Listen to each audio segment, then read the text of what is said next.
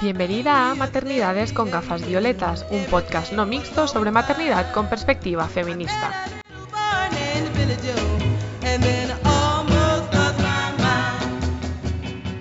Hola a todas, soy Marta Busquets y os doy la bienvenida al penúltimo capítulo de la primera temporada del podcast Maternidades con gafas violetas. Este podcast es posible gracias a la campaña de micromecenazgo en GoFundMe y también podéis apoyarlo a través de iVoox. Podéis encontrarnos en las redes sociales Facebook, Instagram o Twitter. Os animo a compartir que nos estáis escuchando, así como a hacernos saber vuestras impresiones. En esta ocasión vamos a hablar de un tema muy candente, la paternidad, y en particular sobre las llamadas nuevas paternidades en relación con las nuevas masculinidades. La controversia está servida. A pesar de que el patriarcado se origina precisamente para garantizar e imponer los derechos e intereses de los padres, curiosamente existe un sector feminista que considera que en la liberación de las madres el papel principal no lo tienen ellas mismas, sino una vez más los padres. Otras voces feministas ponen en cuestión esto último precisamente porque, como hemos dicho, la figura del padre es el eje del patriarcado. En este capítulo nos preguntamos si la liberación de las mujeres pasa necesariamente por una maternidad libre, no a causa de nuestra subjetividad propia, sino por la magnanimidad del padre, y en concreto, si es posible ser padre feminista y en caso afirmativo, ¿cómo sería un padre feminista? Para ello, os hago la siguiente propuesta. En primer lugar, os compartiré el comunicado de la Furia Feminista del Forpienc, que contiene las reflexiones de este colectivo sobre los grupos de hombres. En cuanto a las invitadas, en primer lugar hablaremos sobre paternidad y feminismo con Irene García Perulero y después con Alba Schiaffino. Para terminar, ahora que los permisos paternales iguales e intransferibles están en el candelero, Miriam Nicodemus nos explicará la propuesta de la plataforma Petra. Tal vez os estéis preguntando por qué somos solo mujeres, el solo entre comillas, hablando de paternidad. No me siento obligada a dar explicaciones, pero quiero hacerlo de todos modos. Primero de todo, este es un espacio no mixto. En segundo lugar, tradicionalmente los hombres cis-hetero blancos adultos han hablado y todavía lo hacen de cualquier tema sin pudor, en particular de todos aquellos que no les incumben directamente, como por ejemplo la maternidad. Por este motivo me parece no solo aceptable, sino deseable, en el marco de lo que podríamos llamar reparación, que las mujeres hablemos de paternidad sin reparos, especialmente porque nos afecta de forma directa y crucial en nuestras posibilidades de maternaje. Por último, recordemos que no es lo mismo que los hombres hablen de las mujeres que viceversa, ya que estructural y socialmente no ostentamos las mismas posiciones de poder. Dicho esto, nos ponemos a ello.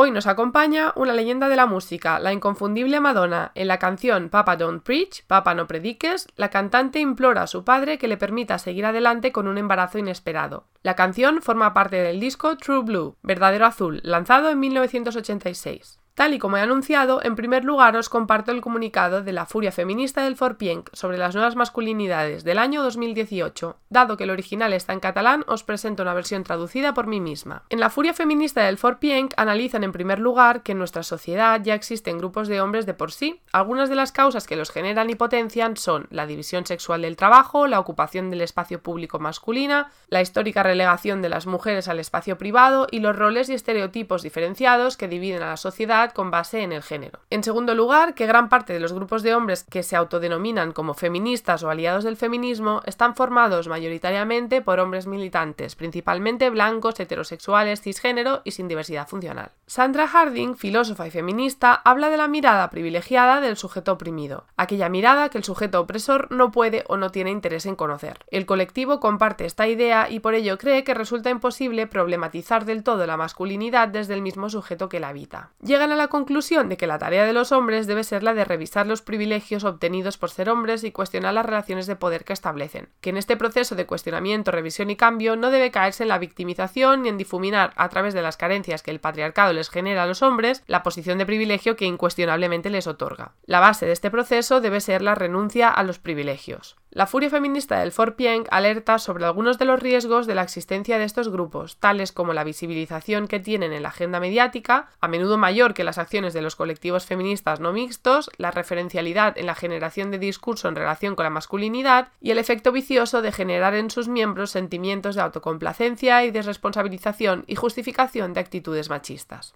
Terminan expresando su parecer de que la mejor forma de contribuir como hombres a la lucha feminista es llevando a cabo una tarea individual constante de revisión y renuncia de privilegios y una tarea cotidiana en espacios de incomodidad, el trabajo, el bar o la familia. Todo ello tomando como referencia la lucha y la agenda del movimiento feminista. Aunque este comunicado trata sobre nuevas masculinidades, muchas de las inquietudes que él mismo expresa pueden ser fácilmente trasladadas al ámbito de las nuevas paternidades. Las madres hemos sido ninguneadas e invisibilizadas históricamente a pesar de tratar de hacer escuchar nuestra Nuestra voz y argumentos. Somos muchas las que nos sentimos incómodas con la cantidad de atención que reciben las llamadas nuevas paternidades, a costa, una vez más, de invisibilizarnos a nosotras, además de no estar de acuerdo con los discursos que sostienen. Sobre esto reflexionaremos con las invitadas.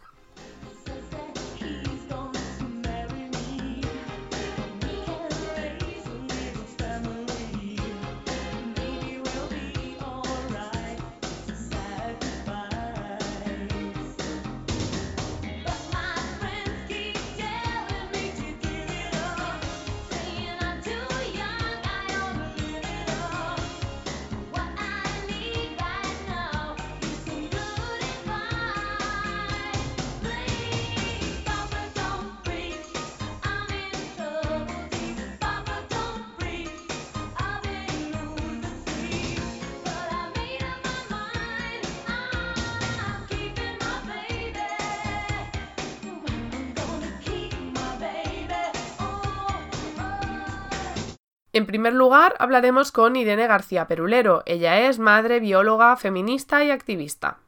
Hola Irene, muchas gracias por estar con nosotras. Hoy hablamos de nuevas paternidades. Muchos nuevos padres, incluyendo las caras visibles del movimiento sobre nuevas masculinidades, y no digo todos porque si no entramos en el dichoso not all men, ocupan espacios de crianza argumentando que, por ejemplo, la lactancia ya no es necesaria porque un biberón lo da cualquiera. Sí, es lo que estamos viendo ahora, ¿no? Es que los hombres quieren incorporarse a los cuidados, que está muy bien, pero en mi opinión, pues tienen que incorporarse a los cuidados sin obstaculizar las cuestiones que son esencialmente femeninas. Utilizo esencialmente no como hablando de la esencia, sino de fundamentalmente femeninas, ¿no?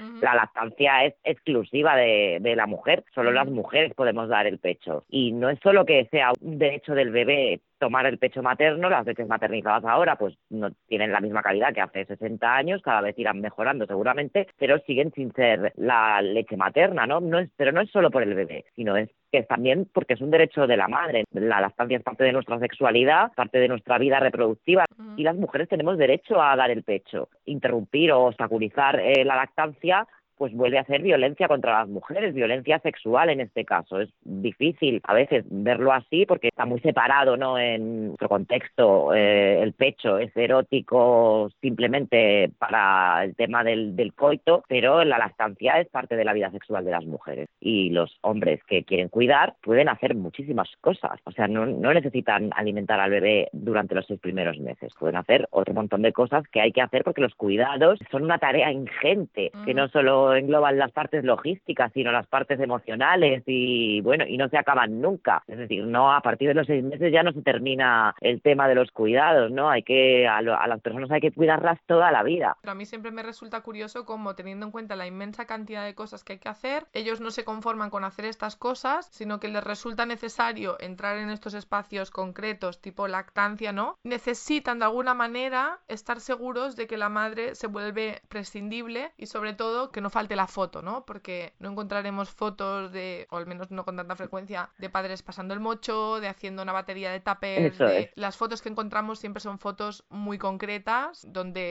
básicamente la dando, madre brilla por su ausencia. Sí, exacto. Y bueno, pues porque a lo mejor estas nuevas masculinidades no tienen tanto de nuevas, ¿no? El tema de, de la maternidad y de que la paternidad es cultural y la maternidad es biológica, o sea, es un proceso biológico que es evidente. La mujer pare y ahí está el cachorro, ¿no? Y la paternidad es un poco un acto de fe. Mira, esto te lo iba a preguntar y te iba a pedir que habláramos sobre que la paternidad es cultural. La gente se enfada mucho. La paternidad es cultural, claro. Pero es no, que no, realmente es tenemos todo este tinglao montado porque patriarcado viene de padre y viene de hombres queriendo asegurar sus derechos como padres. Entonces, de paternidad, esto, exactamente. Este o sea, tinglao. Todo el patriarcado está construido para blindar la descendencia paterna, ¿no? Para asegurar la paternidad, la represión sexual, la monogamia, el matrimonio, incluso la violencia económica, ¿no? Convertir a las madres en dependientes económicamente sirve para asegurar que los hijos que está cuidando un hombre son suyos genéticamente, pero la paternidad biológica podría durar cinco minutos. El hecho biológico dura cinco minutos, después es una decisión y es una decisión cultural. Las madres tenemos ele- cierta elección, pero una vez que de- decidimos que vamos a seguir adelante con el embarazo, pues ya está, no te queda más remedio, ¿no? Pero ser padre es una decisión,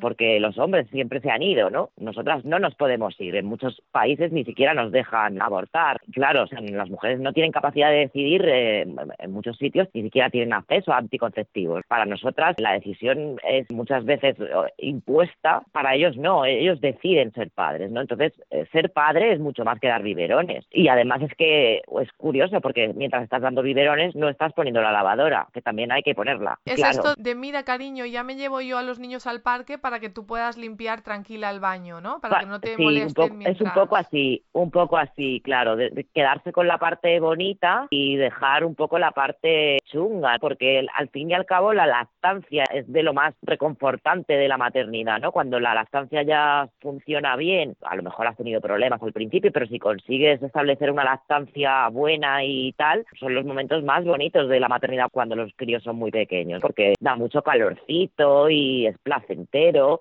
uh-huh. Y bueno, pues llega a ser placentero incluso a las tres de la mañana, ¿no? Con la sí. ventana abierta, en verano, y la brisita del mar, es hasta sensual. Pasar el mocho, como dices tú, pues no es nada placentero, sinceramente. Bueno, habrá gente a la que le guste, pero para mí, desde luego, las tareas domésticas son la peor parte de la maternidad, y la carga mental ya ni te cuento, ¿no? El saber si quedan pañales, o si hay que ir al dentista, o la tutoría del cole y tal, que cada vez se complica más, además, pues sí. toda esa parte es bastante poco placentera. Entonces, uh-huh. los hombres pueden encargarse de, de un montón de cosas y no se encargan de ellas, ¿no? Es súper curioso, pues eso, ¿no? Sí que quieren intervenir cuando quizá menos los necesita el bebé y después, pues sí, me llevo a los niños a jugar mientras tú te encargas de hacer la compra y de limpiar el váter, ¿no? Pues exacto. No, es que el váter hay que limpiarlo todos los días, toda la familia usa el váter. Me preocupa que una vez más son los hombres decidiendo cómo va a ser la paternidad, porque cuando deciden que van a tener todos los poderes sobre el papel, ¿no? Incluso el poder de la vida y la muerte sobre la madre y sus hijos, pero no hacen ni el puto huevo hablando mal, ¿no? Y ahora deciden que siguen teniendo sobre el papel todos estos privilegios, pero ahora también deciden que ellos sí. quieren hacer, ¿no? Siempre son ellos los que deciden si van a hacer o no van a hacer o cuánto van a hacer, y nosotras ahí es como alguien nos ha preguntado lo que necesitamos o lo que queremos que hagáis o no. Claro, es que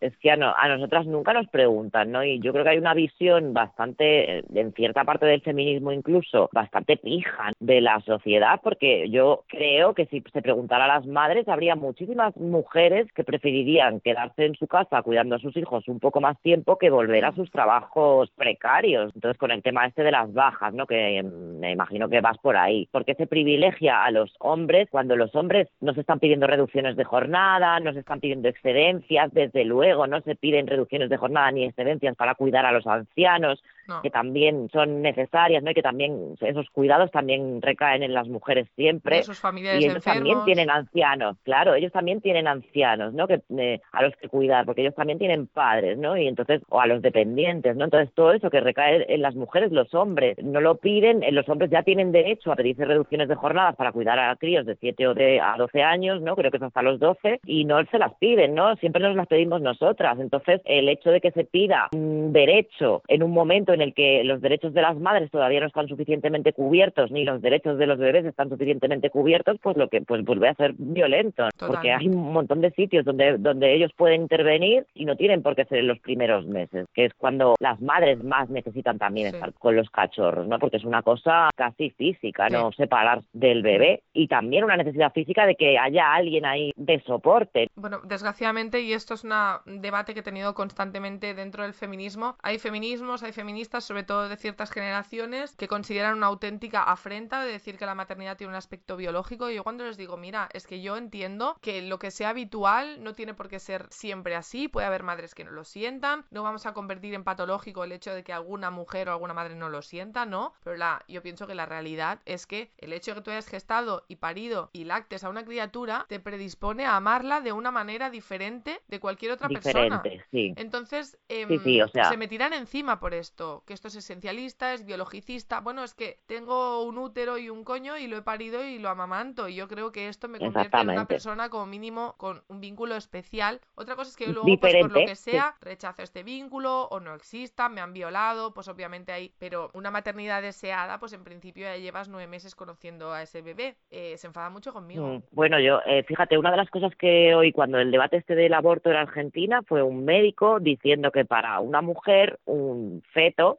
uh-huh. es como un órgano.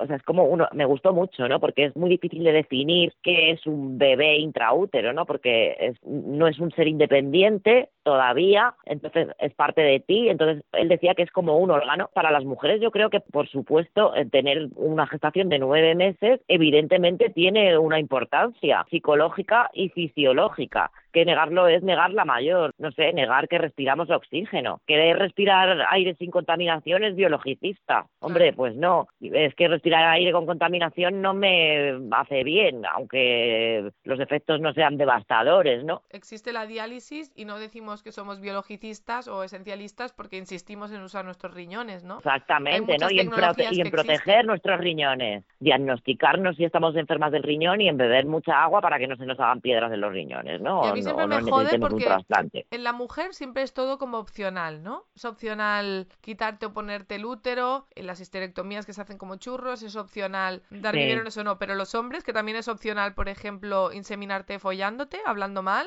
no, no les apetece renunciar a esa parte de, ¿no? Que es mucho más seguro y limpio tecnológicamente, ¿no? Podríamos decir. Pero no les apetece. Y probablemente hasta hasta más efectivo en algunos casos, porque exacto. el esperma está hecho un arquito últimamente. Oye, entonces, pues bueno.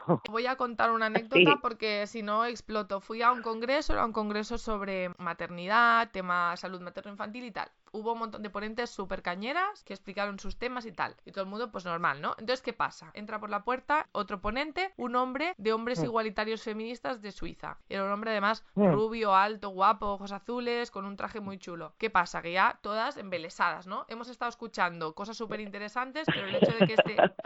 que entre este hombre por la puerta a explicarnos cosas ya es como, wow, ha caído un ángel del cielo, ¿no? Entonces este señor sí, se pone a explicar pizza. Cosas y todas rompiéndose el cuello en plan, claro, claro, claro, ¿no? En plan, lo dice él porque es muy majo. Pero a mí lo que me inquietó tremendamente sí. es que este tío te explica que ha montado la Asociación de Hombres Igualitarios de Suiza, que son siete tíos, siete de toda Suiza, y que están sí. luchando para crear un permiso de paternidad en Suiza, que no existe. Y dice, bueno, hasta ahí, vale, no tienen, ¿no? Pero entonces te dice, sí. en Suiza además, que es el país este donde cien mil personas firman algo y es obligatorio legislar sobre esto, de diez millones sí. de personas no encuentras a diez mil personas, pero no, no, no tías, no encuentras a diez mil tíos que te firmen un papel para tener una semana, que es lo que piden, una semana de baja paternal. Sí. Y en En vez de decir, hostia, qué poco interés tienen los hombres suizos en tener una semana cuidando de su sí. bebé o de la madre, dice, claro, es que esto es por culpa de las mujeres, porque mientras que nosotros hemos permitido que entren en el mundo laboral y decidan, ellas no permiten que nosotros nos involucremos en la crianza. Y dices, perdona, Suiza, el último país europeo en darle el voto a las mujeres. Ahora resultará que no tienes una baja paternal de una semana de mierda porque las mujeres no te lo permiten. Hombre. Y con un porcentaje de muertas por violencia de género más, una ratio más alta que la nuestra, porque y claro, y luego, no, aparte, no recuerdo cuánta, cuánto es, pero es bastante más. Pero es que el tío por, seguía, por ¿eh? El tío habitantes. seguía, el tío decía que ellos se habían dado cuenta que lo que más llamaban, que antes pues explicaban su mensaje, no hacían así como evangelización y que todo el mundo pasaba de ellos, hasta que se dieron cuenta de que en términos de marketing lo que más impacto tenía es poner fotos de, perdona, de papás claro, dando biberones. biberones y que esto enternecía a la sociedad. Entonces, claro, pillando fondos europeos y tal y pascual. Y este mismo tío tan igualitario que quiere dar biberones y tal, luego estábamos en grupos de trabajo, había, él tenía que asesorar, ¿no? En, en términos de marketing. Sí. Y había una que tenía un proyecto sobre Kegels después del parto para no perder orina. Sí. Y dijo, claro, es que tú no lo has pensado. ¿Cuál es la mayor preocupación de un padre después de tener un hijo? Ella, ¿cuál? Volve, pues cuando... volver a tener sexo. Claro, dice, ¿cuándo vuelve a tener sexo? Tienes que coger al hombre y para que le recuerde a la mujer hacer sus Kegels, decirle que es que si no, su mujer olerá a pis cada vez que tengan sexo. Y así seguro Ay, que favor. se lo recuerda. Me parece sí, sí, intolerable. Es un misógino, sí, sí, sí, es un misógino. O sea, ponerse el nombre de feminista pues no significa nada, ¿no? Yo me puedo poner el nombre de, yo qué sé. Claro, pero es que estos es son que los no hombres igualitarios, en este caso de Suiza, sí, que van sí. haciendo charlas y que su visión es que cuando nace el bebé no están preocupados de cuántos tuppers habrá en el congelador, ni si habrá, sí. ¿sabes? Están preocupados de cuándo volverán a follar y cuándo lo harán sin peste a orina, ¿no? Es como... Wow. Eh, sí, sí, es muy es muy feminista este señor, sí, sí. O este sea, no, nivel. claro, es que, pues eso, lo que, pues que... Por eso decía que a ver si las nuevas masculinidades a veces no son tan nuevas, ¿no? Sino que es mmm, otra vez lo mismo, disfrazado de otra manera, y al fin y al cabo intervenir en la maternidad también es, puede ser una cuestión de dominio, ¿no? Porque se puede hacer desde la igualdad o se puede hacer desde la superioridad, ¿no? Entonces, por eso hay que tener mucho cuidado con lo que se pide, ¿no? Si estás pidiendo eh, algo que obstaculiza la lactancia, por ejemplo, que es un derecho sexual, no estás pidiendo desde la igualdad, ¿no? Estás pidiendo desde el dominio, porque estás eh, otra vez causando violencia sexual. Totalmente. ¿No? Y hay que darse cuenta de esto. Yo creo que la mayoría no se dan cuenta y bueno, que tienen buena voluntad, porque yo creo en la buena voluntad de la gente, sí. así, aunque luego sea tan bruta por ahí en Facebook. Pero pues hay que decir las cosas como son, ¿no? O sea, no se puede interferir en los procesos biológicos eh, de las mujeres. Y bueno, pues el otro día cuando leía a Beatriz Gimeno diciendo que la lactancia es un privilegio, tiene razón, porque es tan difícil dar el pecho ahora mismo, ¿no? Que necesitas ser una auténtica privilegiada Exacto. para conseguirlo. Pero es que naturalizar que un proceso fisiológico femenino es un privilegio, es horrible, o sea, es de una violencia espantosa, ¿no? No, es que tener la regla es un privilegio, ser madre es un privilegio, dar teta es un privilegio, ostras, es que esos son procesos que son exclusivos nuestros y que se conviertan en privilegios y lo normalicemos y lo naturalicemos y no nos parezca horrendo, pues me parece muy peligroso, ¿no? Que los procesos femeninos sean privilegios y solo algunas puedan tener derecho a que se produzcan esos procesos fisiológicos, que la La lactancia es importantísima después para la salud de la mujer, ¿no? Interrumpir la lactancia causa muchos problemas y se conocen ya los mecanismos biológicos que, inter- que intervienen, ¿no? En que haya más riesgo de tener cáncer de mama, por ejemplo, sí. si interrumpes la lactancia antes de tiempo. Que antes de tiempo quiere decir pues a, a los tres días o a los seis meses, ¿no? Y ya se conoce el mecanismo molecular. Tengo algunas conocidas llenas de buenas intenciones, ¿no? Que me dicen que es muy importante que el padre se involucre porque las madres necesitan ayuda. Y yo siempre digo, ya, pero no necesitan sí, ayuda sí. de un padre. Puede ser cualquiera, puede ser una amiga, claro, una es, hermana, es un falso dilema, claro. Pero claro. es que además es un falso dilema. O sea, Exacto. es que la ayuda no tiene por qué ser en el tema de la alimentación, ¿no? Eh, uh-huh. Si está pactado entre los dos, está muy bien y cada uno hace lo que quiere, ¿no? Pero pero es que puedes ayudar en un montón de cosas. El que tu mujer de la teta uh-huh. o tu pareja de la teta no implica que no puedas ayudar, es que hay un montón de cosas que hacer, montones de cosas que hacer. Yo creo es que eh, eh, en realidad tampoco están muy involucrados en el cuidado de la familia antes de que llegue el bebé, ¿no? Porque si no sabrían el montón de cosas que hay que hacer en una casa, ¿no? Y el montón de cosas que hay que tener en cuenta. Yeah, yeah. Y después cuando llegan los críos, pues eso se multiplica por ni se sabe. Yo creo que no, no han reflexionado mucho y claro, eh, se quieren implicar. A mí me parece muy bien y me parece imprescindible que se impliquen, ¿no? O sea, los, los hombres tienen que hacerse cargo de su parte de los cuidados. No es un derecho, es una obligación de los hombres el hacerse cargo de su parte de los cuidados, pero pueden empezar por cuidar de sus madres ancianas, ¿no? Que eso también nos toca a nosotros. Volviendo a las caras visibles del movimiento de nuevas masculinidades en relación con las paternidades, estos hombres, algunos de estos hombres, no todos men, han aplicado violencia en las redes sociales contra las mujeres y madres que les han cuestionado. Por ejemplo, cuando se victimizan diciendo que solo se habla de las mujeres como víctimas de la violencia obstétrica o que no se habla de la depresión posparto de los padres. Insisten en desplazar la atención hacia ellos y sus supuestas carencias por culpa del patriarcado. ¿Qué opinas? Bueno, pues yo esto te confieso que no me lo he encontrado nunca. O sea, me he encontrado los que equiparan eh, hacerse una paja con, con parir un hijo, que son los, o sea, que eso sí me los he encontrado, ¿no? Es que yo pongo el esperma ya, bueno, pero no es lo mismo, ¿vale? O sea, cinco minutos contra nueve meses no tiene nada que ver. Igual también es porque yo también estoy en un momento de... Tengo una política más de meterme en menos fregados, porque el activismo es muy agotador, ¿no? Y, y dar con tanto troll por ahí es agotador, aunque yo los gestiono bastante bien, ¿no? En redes, pero me agoto. Me he encontrado, pues sí, es los que dicen que es que no les dejamos, ¿no? Porque queremos hacerlo todo nosotras y criticamos mucho cómo lo hacen. Sí, bueno, hombre, a ver, mmm, si pones la lavadora y pones, echas lo rojo con lo blanco, pues te tengo que decir, lo has hecho y sale todo rosa, hijo, pues es que no te lo tengo ni que decir, ¿no? Pues lo has hecho mal. Sí. O sea, quiero decir, es gente que a lo mejor programa cohetes y después no sabe poner una lavadora, sí. Yo qué sé, se puede eso ni creer, ¿no? Entonces, bueno, como decía mi madre, ¿no? Para barrer una casa no hace falta ir a Salamanca, no hace falta ir a la universidad para hacer las tareas domésticas de ¿no? forma más o menos aceptable, ¿no? Mm. Entonces, pues bueno, si no sabes cuánto dar, si hay que darle al niño, que tengo que decir que lo haces mal, ¿no? Coge el prospecto y lo lees, o lo buscas en internet. Claro. Lo buscas en internet, como hacemos todas cuando perdemos el prospecto, ¿no? Hoy no me acuerdo cuánto había que darle. Eso, eso sí me lo he encontrado, ¿no? Es que, es que luego nos critican. Y bueno, claro, es que si hacéis las cosas con el culo, pues hay que criticaros, ¿qué queréis que os diga? No estáis solo aquí para las alabanzas, ¿no? Para que se viralice el vídeo del señor haciendo la trenza, ¿no? Es que Hoy tienes sí. que hacer la trenza todos los días a las ocho de la mañana sí. y corriendo porque llegas tarde al cole, ¿no? Y no encuentras lo de la piscina y hay que firmar no sé qué en la agenda y Exacto. los zapatos donde están, ¿no? Hay que hacer la trenza ahí, ¿no? El sábado o el domingo en plan al sol tan bonito para que se viralice el vídeo, ¿no? Hubo un hashtag que se sí. llamaba Si los hombres hablasen, ¿no? Por ejemplo, también se publicó un artículo oh. donde un tío explicaba cómo le había afectado en plan súper victimista la violencia obstétrica y claro, dices, vale, Joder, pero es que... Es que lo de la violencia obstétrica no lo leí. La víctima, Menos mal que no lo leí. La víctima era tu mujer. Entonces cuando... Y él, ya no sé lo que explicara esto, ¿no? Pero el discurso era como súper revictimizador. Porque claro, nadie ha pensado en cómo me siento yo. Es que todavía no hemos ni pensado en cómo se siente la mujer. Es que prácticamente no claro. hay ni estudios. Todavía estamos cuestionando que la violencia obstétrica hacia las mujeres exista. ¿Tú qué quieres, alma de cántaro? A lo mejor lo primero es asegurarte que tu mujer está, está bien y luego ya hablaremos de ti, ¿sabes? Como... Sí, bueno, es que claro, ellos siempre ponen el foco en ellos mismos. No es que la sociedad les educa para ser los protas de la claro. peli. Sí. Entonces, claro, no ser los protas de la peli es duro y, y, y la maternidad es que, claro, es que eh, no es lo mismo que la paternidad, entonces en ese momento dejan de ser los protas, entonces pues bueno, pues algunos parece que tienen unos egos muy sí. chiquititos, ¿no?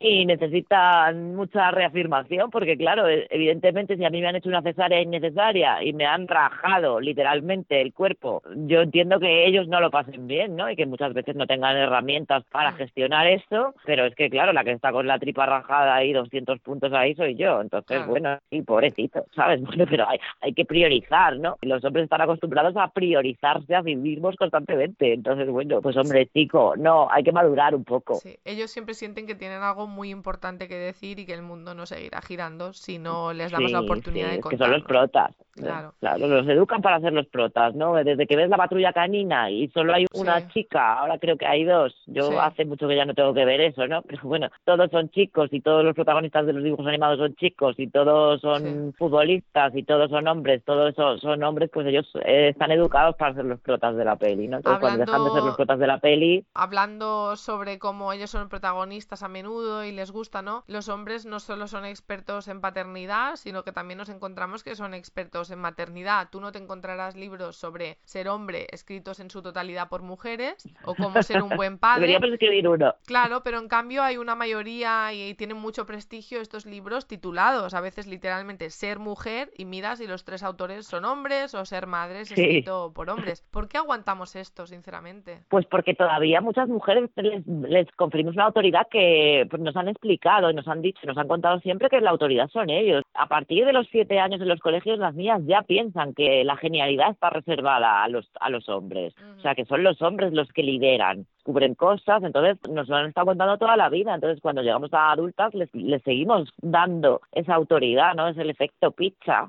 y si va con pata blanca todavía es más evidente, ¿no? O sea, sí. le doy la autoridad a este porque es médico y porque además es un tío.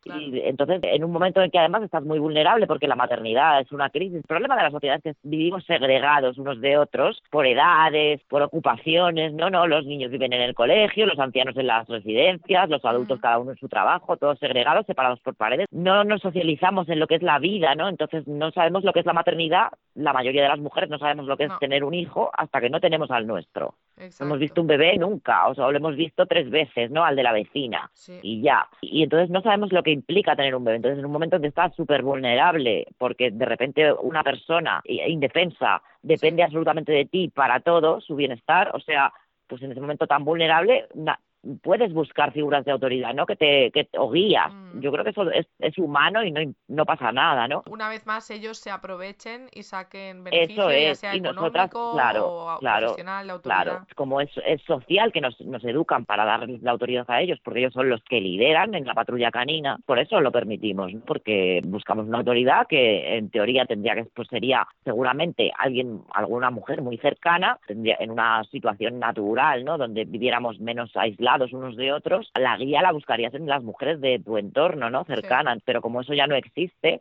no. pues la buscamos fuera, y fuera lo que nos han vendido es que la autoridad la tienen los hombres, ¿no? Claro. Si tienen bata blanca, pues todavía mejor, ¿no? Y ahora no voy a...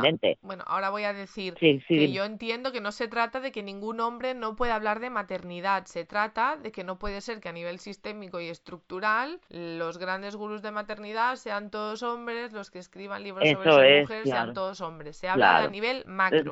Es súper sorprendente, ¿no? Es, es un artículo de la estancia en El País, por ejemplo, en el diario, donde sí. sea. Oh, qué bien, por fin un artículo de lactancia en un medio de masas, ¿no? Importante y tal, pum, escrito uh-huh. por un hombre. Oye, es que no hay mujeres expertas en lactancia. O sea, es que El País no encontraba a nadie que sea capaz de escribir de lactancia que sea mujer uh-huh. y haya dado el pecho. No hay. Sí.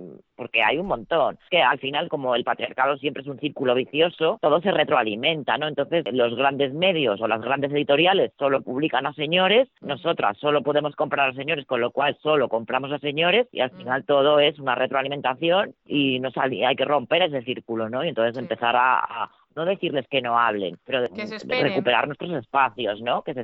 que antes Ahora, de hablar, espérate, levanten hablar la yo. mano, y entonces nosotras decidamos si nos va bien que hablen o si todavía hay mujeres con Eso cosas es. interesantes que decir antes que... Eso ellas. es, ¿no? Y, lo, y, la, y los que tienen el poder, las grandes editoriales o los grandes medios, la televisión, pues oye, que, que se informen y llamen a mujeres, ¿no? Que es súper gracioso, pues mm. todos estos all-mail panel, ¿no? Reunión de no sé qué para hablar de la protección de la lactancia. Todo tíos. Sí, sí. Oye, es que hay mujeres, blancos, o sea, eso, es, eso, es una, género, eso es hacer su trabajo mal, en traje. Pero eso es que la gente que está haciendo ese trabajo de documentación y de buscar quién es el experto o quién es la experta en tal, está haciendo mal su trabajo, mm. porque hay mujeres que son expertas en la lactancia y deberían estar ahí, sí, entonces sí. el que las, el que tiene que buscar a los expertos lo está haciendo mal. Por último, existe debate sobre si los hombres pueden ser feministas o aliados feministas. Un poco trasladando esto a lo que estamos hablando, quería un poco acabar reflexionando cómo sería un padre feminista. Para mí pasa necesariamente por renunciar a privilegios, ceder espacios, apoyar en vez de protagonizar. Y quería poner un ejemplo, y es que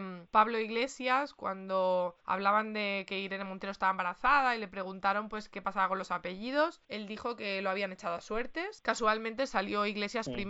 Y luego había un artículo interesante en Pícara, escrito por un hombre, Jorge Ernesto, que se publicó en mayo de dos mil dieciocho, donde explicaba que un hombre, partiendo de una situación de privilegio, no vale echárselo a suertes, sino que tienes que tomar una decisión consciente. No vale decir nos lo echamos a suertes si yo soy privilegiado. Y ceder el espacio, sí. sí. Pues yo creo que sí, que tienes razón, ¿no? Que en este tema, pues que pues que tienes razón, que no vale no vale con echárselo a suertes. O sea, lo, el tema de la baja, no pues no vale con echárselo a suertes, sino que nosotras eh, nos merecemos que nos compensen un poco mm. por todos estos mil milenios de puteo constante, ¿no? Entonces nos merecemos que nos privilegien un poco, porque es la única manera de llegar a estar en una situación de igualdad real, ¿no? Es el tema de la discriminación positiva, que dicen, ¿no? Que a mí no me gusta nada ese nombre, ¿no? Nos tienen que compensar un poco y favorecernos un poco, porque si no, nunca llegaremos a la situación de igualdad. Y además yo creo que los padres feministas lo que tienen que hacer es, de verdad, reconocer que la autoridad, o sea, la guía en ese momento es la madre, es la madre la que ha parido, es la madre la que tiene un vínculo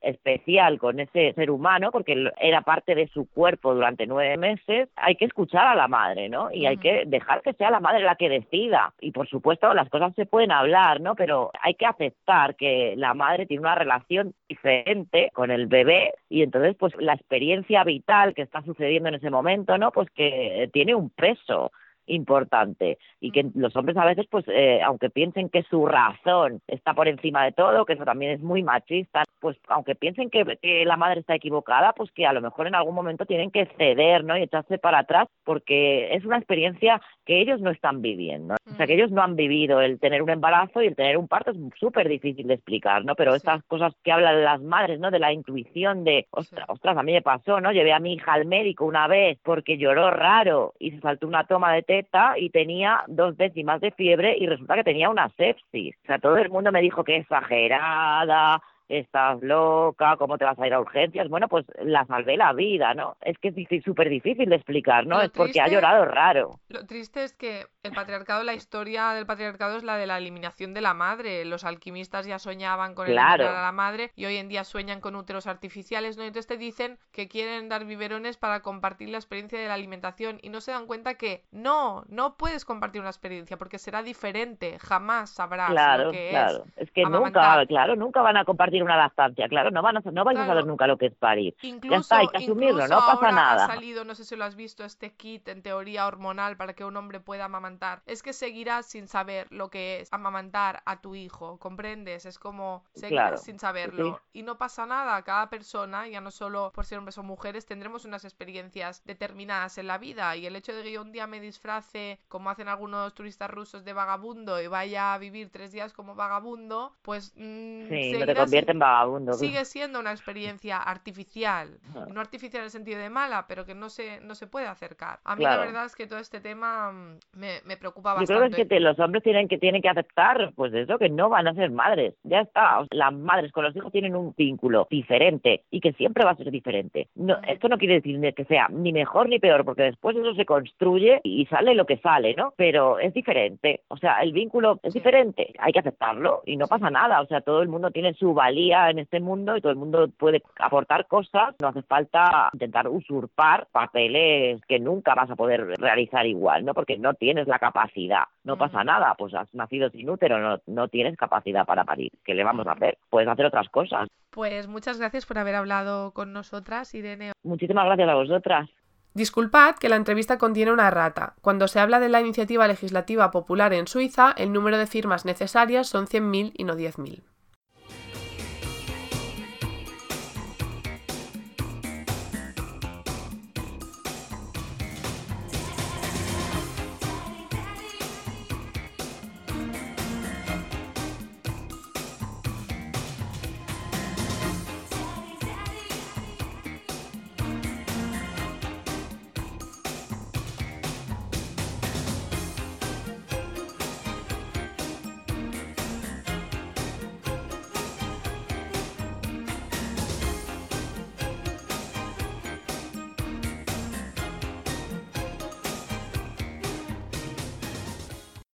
Alba Schiaffino es hija de una madre sin marido y madre de una niña sin escuela, una Leo Messi del feminismo, donante de tuppers, adicta al boxeo, al comadreo y defensora de una maternidad grande y libre. Como algunas ya sabréis, en casa hemos pasado por unas semanas de virus otoñales, lo cual ha dificultado la elaboración del presente podcast. Tanto Alba como yo somos madres dedicadas y contamos con menos apoyos de los que nos gustaría, por lo que si a ello le sumamos circunstancias excepcionales como enfermedades o necesidades de cuidado, la cosa se nos complica. Es por ello que no hemos logrado ponernos de acuerdo para una entrevista telefónica. La solución creativa que hemos encontrado es que yo formularé las preguntas y escucharéis a Alba contestándolas. Ahora sí, no os perdáis a esta fiera. Primera pregunta. Patriarcado viene de padre, de un sistema cuya estructura garantiza y preserva los derechos del padre. Resulta curioso que para el feminismo blanco hegemónico sea precisamente el hombre la clave de la liberación femenina y muy en concreto la figura del padre. ¿Qué opinas?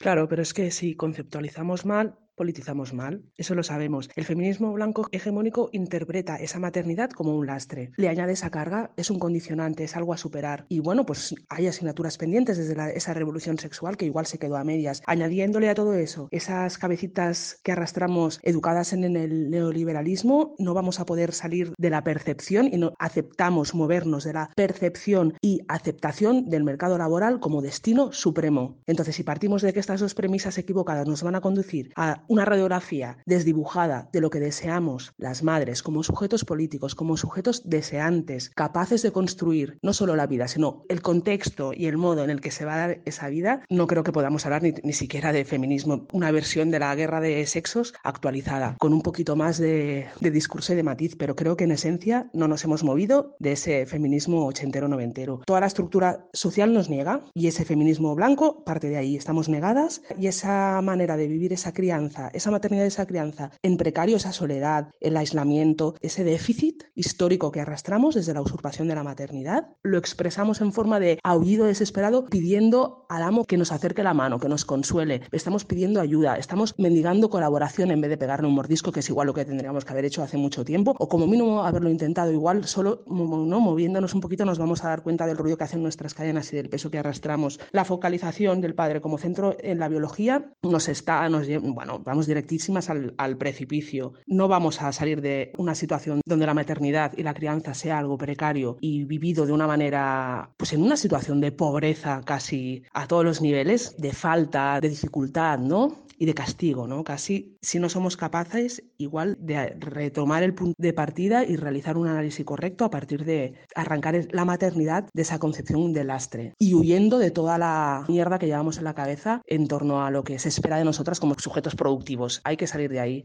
A algunas feministas, y nosotras nos incluimos, nos parece como poco sospechoso que sean precisamente los padres los que reciban el foco de atención, y esto se presente como algo novedoso. Patricia Merino nos recuerda en sus intervenciones que el patriarcado lleva nada más y nada menos que seis mil años mimando a los padres. Pat Merino es una precursora y debería estar sentada en lugar de prestigio ordenando cuál va a ser el curso de los acontecimientos. Estamos planteando reformas de permisos de maternidad y de paternidad que tienen que ver con exigencias del mercado, que tienen que ver con satisfacer las aspiraciones de esas masculinidades y que encuentran un encaje a fuerza de echarnos a culazo limpio y a codazo deshonesto a nosotras, y es eso, esa focalización de la paternidad. A mí me resulta curioso esa reivindicación de la paternidad, esa, esas necesidades es que me resultan ofensivas, esa impunidad con la que se reivindican en un lugar que no les pertenece. No sé, llámale a un hombre que se reivindica un nuevo padre, constructo social, y a ver si lo asume. ¿Cómo les molesta? No están pidiendo su lugar como tribu, como hombres, como otras personas alrededor de esa madre o de ese conjunto de madres, que son las que tienen la responsabilidad biológica de desarrollar las tareas para las cuales estamos preparadas. Llórale a la Pachamama, no podemos hacer nada y no queremos hacer nada porque además nos gusta. Y es esa irreverencia lo que se está pagando. Los padres pueden tener un lugar en la tribu, como el vecino, y está muy bien, vamos a dignificar eso, pero no veo grupos de hombres trabajando por cómo ser el hombre de la tribu que necesitamos, no veo eso. Veo hombres muy preocupados en cómo, que nosotras dejemos de, de ser un poco más potentes para ellos tener su espacio garantizado. Eso es una cuestión de ego, de protagonismo y es una cuestión de autoridad. No ha cambiado nada. Vamos dándole pequeños toquecitos a la manera de nombrar esa forma simbólica de usurparnos y colonizarnos para que no cambie nada. Y lo vemos a las compañeras de Petra, el trabajo que están haciendo y el resultado, ¿no? Cómo cuesta darle la vuelta a, ese, a este discurso que lo lleva. Vamos, bueno, vamos, en las entrañas. Nos lo han colocado ellos. Han hecho bien su trabajo, lo tienen todo.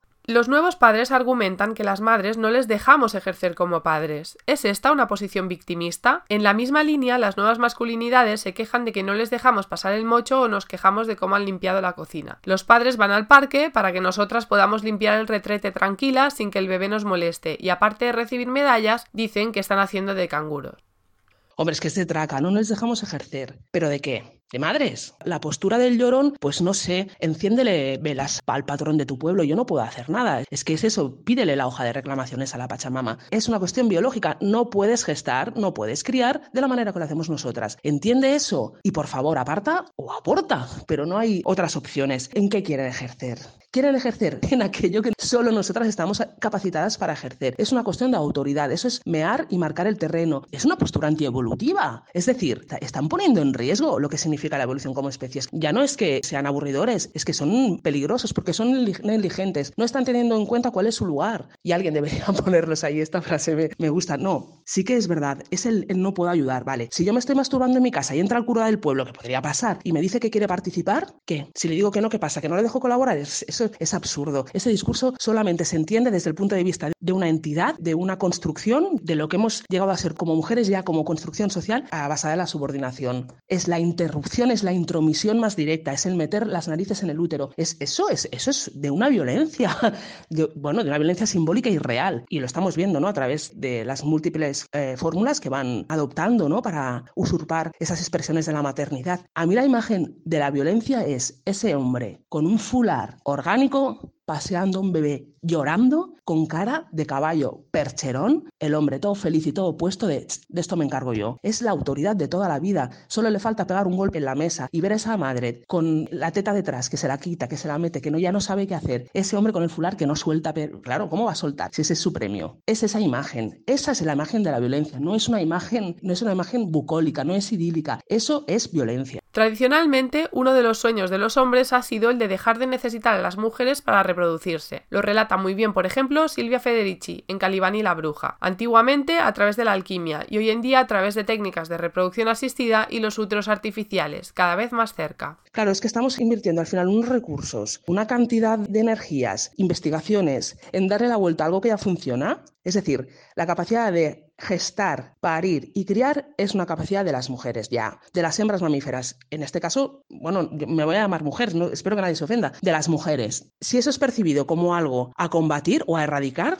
ahí, ahí hay algo, hay algo oscuro. Aquí hay algo, algo, algo poco clarito. Entonces, vamos a intentar ver qué hay detrás de todo eso. Cuando se habla de que, de bueno, pues esas nuevas maneras de llegar a esa, a esa capacidad de, de gestar hijos, ¿no? Bueno, pues eso, pues eh, que si úteros artificiales, que si vientres de alquiler, al final es la misma cara de, de lo mismo, ¿no? Que si los permisos intransferibles, a, acaba siendo un poquito lo mismo. Esa capacidad de co- cómo estar ellos, como ellos, más ellos que ningunos, cómo estar en el lugar de nosotras. Claro, sin tener en cuenta cuáles son las necesidades de aquí del bebé. Esto, bueno, no es lo prioritario, para ellos lo prioritario es una cuestión de espacio. Bueno, pues funcionan en la competencia, están socializados como animalicos competitivos y, y violentos y nada, pues, pues es, esa, esa, esa es la situación. A partir de aquí, si vamos a invertir toda esa energía y recursos en esa usurpación de la maternidad, igual deberíamos de preguntarnos qué intereses mueves. Eso, eso para empezar, ¿a, a qué responde? ¿A quién interesa? ¿Quién ha pedido? ¿Qué debate social? Yo no he visto mujeres quejándose por la calle de, ay, el útero, es que tengo, estoy harta toda la vida con el útero. Yo no he, yo no he oído eso, es, es, no hay esa necesidad social. Es una necesidad del patriarcado de tenerlos a ellos satisfechos. Es de darles parcelas que nos corresponden. Es lo de siempre. Hiciste una performance artística en Facebook con motivo de las nuevas paternidades en el Día del Padre. Fue censurada y fuiste baneada durante unos días. ¿Quieres explicarnos en qué consistía y el marco conceptual de la misma? Bueno, es que el Día del Padre... Madre, es que eso es de, de traca. Eso es de traca.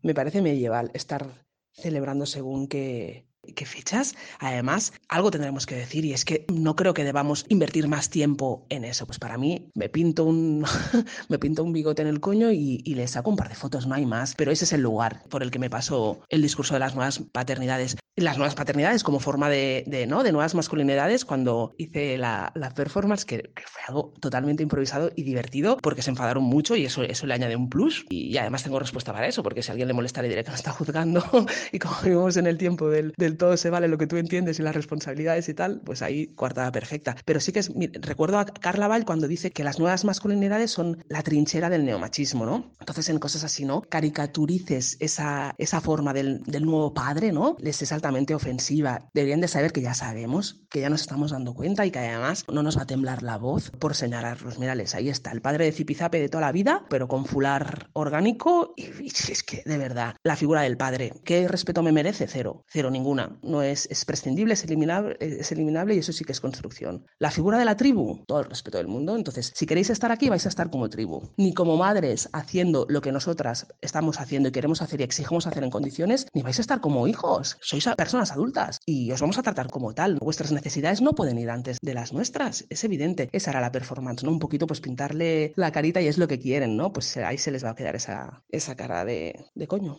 Para asumir las ideas que defienden las nuevas paternidades es necesario banalizar o relativizar la figura maternal, de acuerdo con las cuales a la criatura le da igual quién y cómo la cuida. ¿Qué opinas de esto?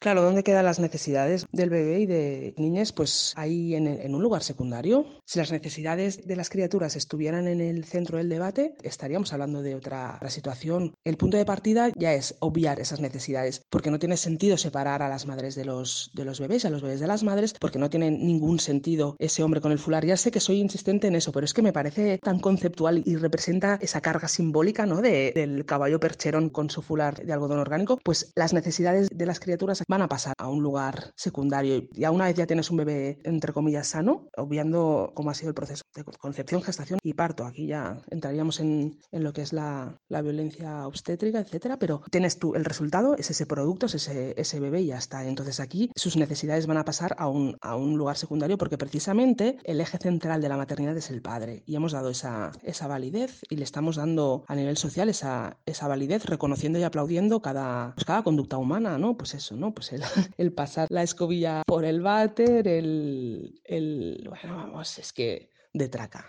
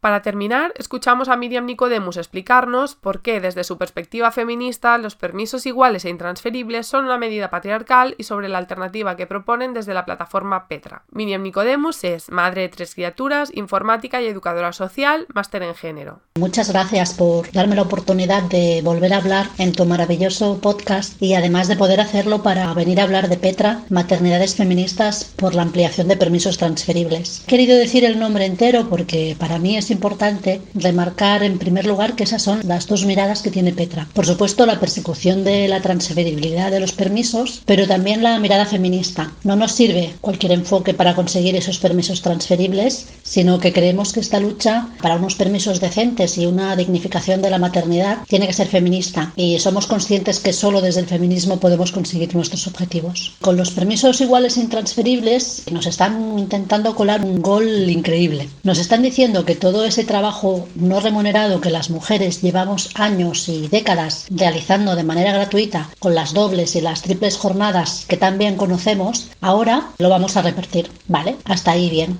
Pero claro, como los hombres sin ningún incentivo no van a cuidar, pues a ellos les vamos a dar las dieciséis semanas de permiso remunerado para que cuiden, para que hagan aquel trabajo que nosotras llevamos toda la vida haciendo de manera gratuita. Vamos, que ellos, que ya tienen todos sus privilegios económicos y sociales por el hecho de ser hombres en esta sociedad capitalista y heteropatriarcal, ahora además podrán cuidar de manera remunerada durante esas dieciséis semanas, mientras que las madres no vemos aumentado ni un día nuestro permiso, cuando en realidad sabemos que pasadas esas dieciséis semanas los hombres no pasarán a cuidar automáticamente. De hecho, muchas de nosotras incluso dudamos de que cuiden durante esas dieciséis semanas y en cambio no cobren la prestación y enchufen igualmente a la criatura a la abuela, que ya tenemos casos de algunos que incluso han hecho una triatlón durante su permiso parental. En todo caso, la realidad es que pasadas esas dieciséis semanas las criaturas continúan teniendo necesidades de cuidado durante mucho tiempo más. Son unas necesidades que van disminuyendo gradualmente, que disminuyen Disminuye esa dependencia, pero aún ya así todas sabemos que durante los primeros diez años a quien llamarán del colegio cuando se ponga enferma la criatura será la madre, haya estado el padre esas dieciséis semanas o no.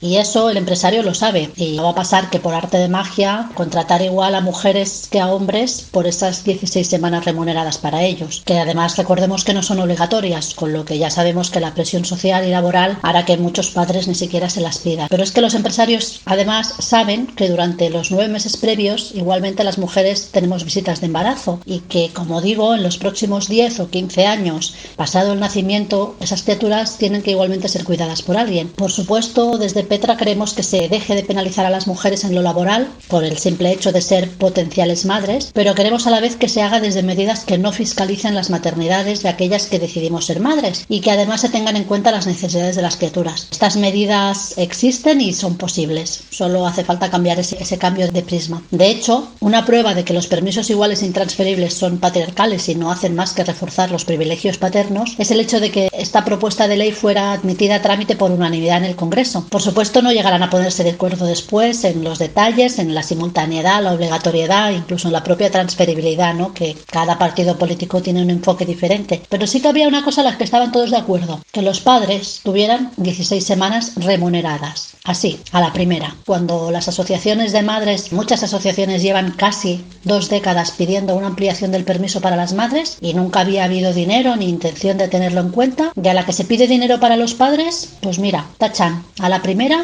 ya está incluido en el presupuesto y todo. Yo creo que es fácil ver en ello todo lo patriarcal que tiene el tema. Desde Petra tenemos en realidad una posición complicada, porque nuestro argumentario puede ser leído como esencialista por sectores del feminismo hegemónico y como feminista y transgresor por sectores conservadores. Vamos, eso si es que no se lo leen en su totalidad y en cambio hacen lecturas parciales y sesgadas. En realidad, si se lee desde una lectura amplia y compleja, se entiende, porque eso es justo justamente lo que defendemos, que la maternidad es compleja y que como tal debe ser mirada. Por un lado tenemos que la mayoría de las mujeres estamos fisiológicamente preparadas para gestar, parir y amamantar y por lo tanto somos nosotras a quien los bebés recién nacidos necesitan. No queremos seguir ocultando nuestros cuerpos y nuestras sexualidades, ya lo hemos hecho suficiente tiempo eso. Pero a la vez, por el otro lado, somos conscientes de que la construcción social que desde el patriarcado se ha hecho de la maternidad dicta que tenemos que ser nosotras las que cambiemos los pañales o las que mantengamos la casa limpia mientras estamos maternando, ¿no? Y en cambio eso no tiene nada de fisiológico. Esas tareas las puede hacer perfectamente esos superpapis cuando llegan de su curro remunerado, incluso aunque no cobren por hacerlo. Es decir, no necesitamos que se inventen, como está pasando con esta moda de las nuevas masculinidades, nuevas paternidades. Necesitamos simplemente que los padres empiecen a maternar. Ya está inventado, es precioso, maternar es precioso. Se debe poder hacer como cada una quiera y pueda. Se puede maternar incluso sin ser madre o, o sin tener criaturas propias. Pero claro, lo que sí que no significa maternar es que de nuevo se convierta en una usurpación por parte de esos padres de cosas que son nuestras propias, ¿no? Es decir, es, está claro que dar el pecho a amamantar solo lo podemos hacer las madres. Ahí no hay discusión. Y también pensamos desde Petra que los primeros meses de vida tampoco serían los ideales para que esos padres empiecen a maternar o paternar suplantando a la madre. Pero a partir de ahí adelante. Eso podríamos hacerlo, ¿no? Si, si estamos garantizando que la madre pueda estar con la criatura los primeros meses, para nosotras sería ideal llegar como mínimo al año de vida. Y después el padre, oye, genial, que sale del curro cada día antes y se reduce la jornada para ir a buscar a la criatura. Y a los los baños, que ensucia a toda la familia, que asista a las reuniones de clase con la tutora, con el AMPA, y sin necesidad de que les remuneremos, porque de eso se trata, ¿no?, de repartir los cuidados. Pero no, claro, eso no interesa, esa batalla no interesa, ¿no? Vamos solo a quitarle esas dieciséis primeras semanas de vida que, recordemos, que se están planteando cuando la criatura tiene solo dieciséis semanas de vida, y así solucionaremos el problema enorme de la brecha salarial en nuestro país.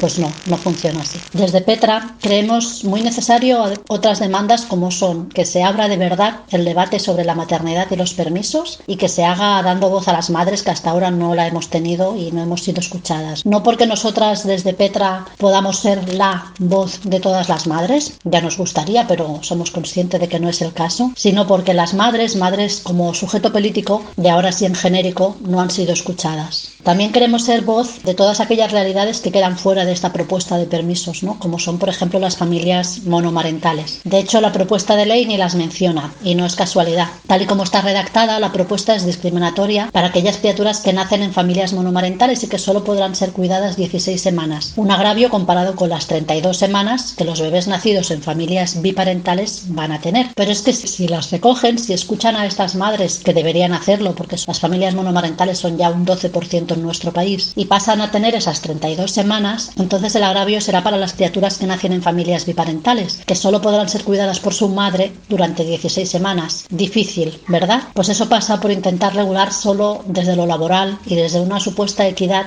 que no nos hará libres, sin tener en cuenta la globalidad y la complejidad del tema. Pero es que las familias monomarentales no son las únicas excluidas por estos permisos. También lo son todas aquellas en las que la madre o el padre no trabaja remuneradamente y fuera de casa, o lo hacen pero de manera precaria y no cotizan lo suficiente. Todas ellas quedan fuera, es decir, de nuevo esta propuesta perpetúa el clasismo del sistema actual de permisos, que solo otorga eh, remuneración económica para cuidar a aquellos que de hecho ya están cobrando dos sueldos, ¿no?, en, en un hogar. Ya sabemos que esto de nuevo privilegia por un lado a los padres, ya que son ellos que tienen mayor empleabilidad y menor precarización cuando tienen empleo, y a las clases altas, que además de tener el permiso remunerado se podrán permitir seguir cogiendo excedencias para cuidar a sus hijos, como ya hacen ahora, opción a la que no pueden llegar todas las madres que quieren quedarse con su bebé y se tienen que reincorporar a las dieciséis semanas sí o sí al mundo laboral porque necesitan el dinero. Por poner número, sabemos que más del cuarenta por ciento de las mujeres españolas no tienen un empleo formal, y que por lo tanto a ellas esta medida no les afecta ni les beneficia en nada, lo que se traduce en que más de un treinta por ciento de las criaturas que nacen en España seguirán sin tener derecho a ningún apoyo económico por parte del Estado. Esto solo se soluciona con una prestación básica universal por menor a cargo, que es lo que pedimos desde Petra, y no con premiar a los padres que quieran cuidar. Y por último, y ya no me quiero alargar más en este punto, esta propuesta es cien por ciento adultocéntrica e injusta con los bebés. Solo hace falta mirar el preámbulo de la ley, que viene a decir que vale, eh, que la lactancia materna es importante,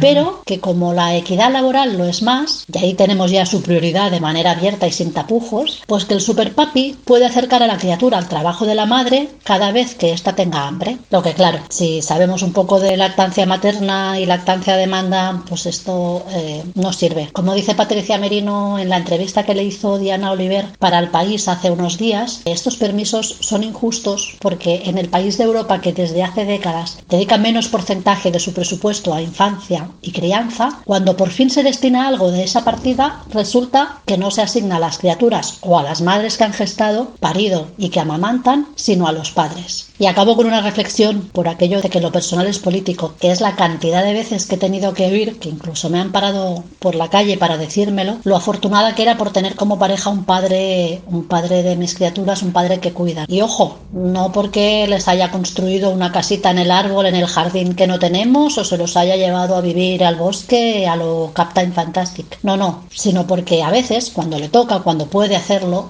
los lleva al colegio, les hace la comida o les acompaña al médico. Ya, nada. Nada más y nada menos, no es que lo infravalore, pero está claro que ya sabemos que si esas cosas las hacemos las madres, que las llevamos haciendo unos cuantos siglos sin reconocimiento alguno, no me parará nadie para la calle para decírmelo, ¿verdad? Pues eso. Pues bueno, amigas, el penúltimo capítulo de la primera temporada ha llegado a su fin. Espero que os haya resultado interesante. Una vez más, os recuerdo que podéis apoyar el proyecto desde la plataforma GoFundMe o desde el propio iVoox. Nos podéis encontrar en Facebook, Instagram y Twitter. Podéis saber más sobre mí en doble u doble u doble u punto marta busquets gallego punto com. Sororidad y feminismo, compañeras.